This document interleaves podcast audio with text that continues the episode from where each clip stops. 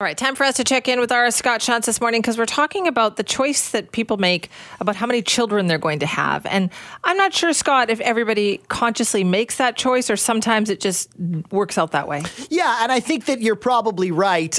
There's an article in McLean's the out right now called One and Done Parenting about exactly this conscious decision that some people are making. And in some cases, it just ends up this way, like you're saying, to have only one child. But it's certainly becoming a thing.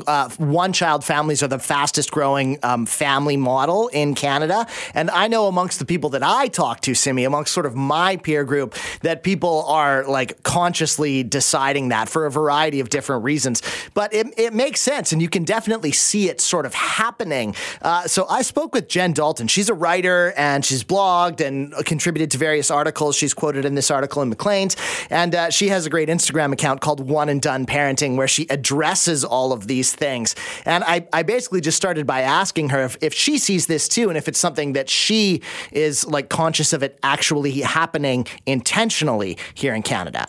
Yeah, there's a lot of factors that contribute to family size, but I think big ones that are, you know, more general in nature are people are getting married later in life than previous generations. Obviously, being married isn't a prerequisite to have children, but I do think a lot of people would like to at least have a very committed lifelong partner before taking that leap.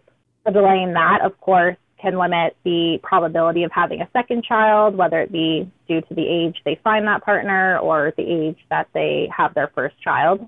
And then, of course, cost of living is a huge one. And then, of course, home ownership is a big one. You know, like you look at Vancouver compared to 1990, the house prices are up 250 to 300%. And, of course, wages have not been in line with that at all.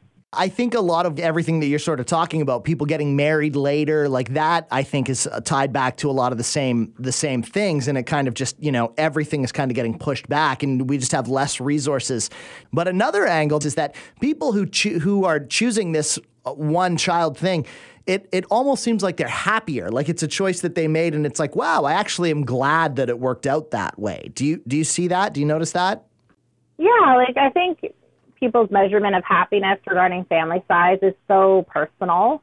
There are studies that show that parents, especially mothers, are happiest with one child. And then there's studies that show families are happiest with four or more kids, you know? So I don't think there's a right or wrong reason here. I know for me personally, I'm the happiest with one child because it provides balance for my family in terms of my family, my marriage, my personal development, my career development.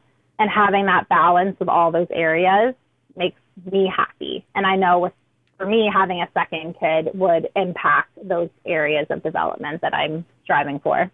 I have two kids, and a lot of my peers have two or one child. And then when we talk to people from maybe an older generation, most of the families have three or four kids. Do you think that people who are choosing to have less kids or even just one child are sort of viewed differently as maybe sort of selfish or, you know, not up to the task of being able to handle more kids? I feel like that sometimes. Like I hear it all the time. I'm like, oh, you only have two. There's almost this attitude out there, you know? No, for sure. There is judgment.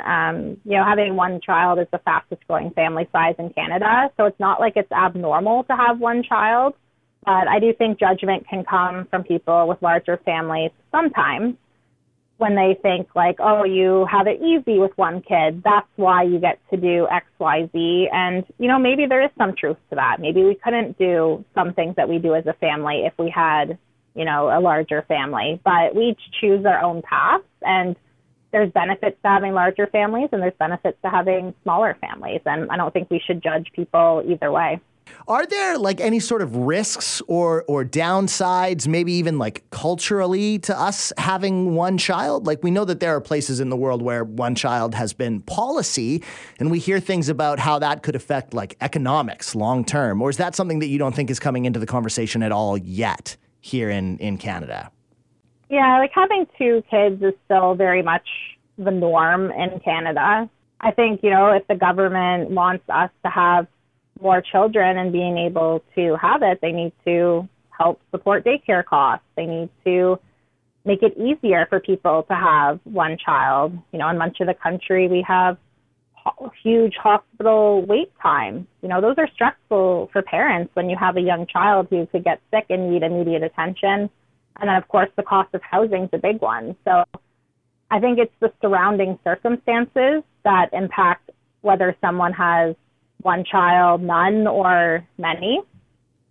But in terms of actual, like, having one child, I don't think there's a negative aspect to being an only child. Right. But there could definitely be economic impacts. I've heard people say, like, oh, people who are only children, they're lonelier when they're older. Have you heard that? Do people take that into consideration? Yeah, people do say that, or they have a worry that that will happen for their child. You know, I'm an only child, and that is the farthest from my life. Like, I can give you an example. I moved to a new city 5 hours away from everyone I've ever known in my whole life about a year ago, and I have probably about a community of like 30 friends right now that I made in a year. Right. Yeah. I've always responded to that with this idea of like, well, you choose who you're, you know, it's the chosen family thing. You just, it's who you invest your time with, right? That those people become your family and the people that you spend holidays with and, you know, stop you from being lonely and such.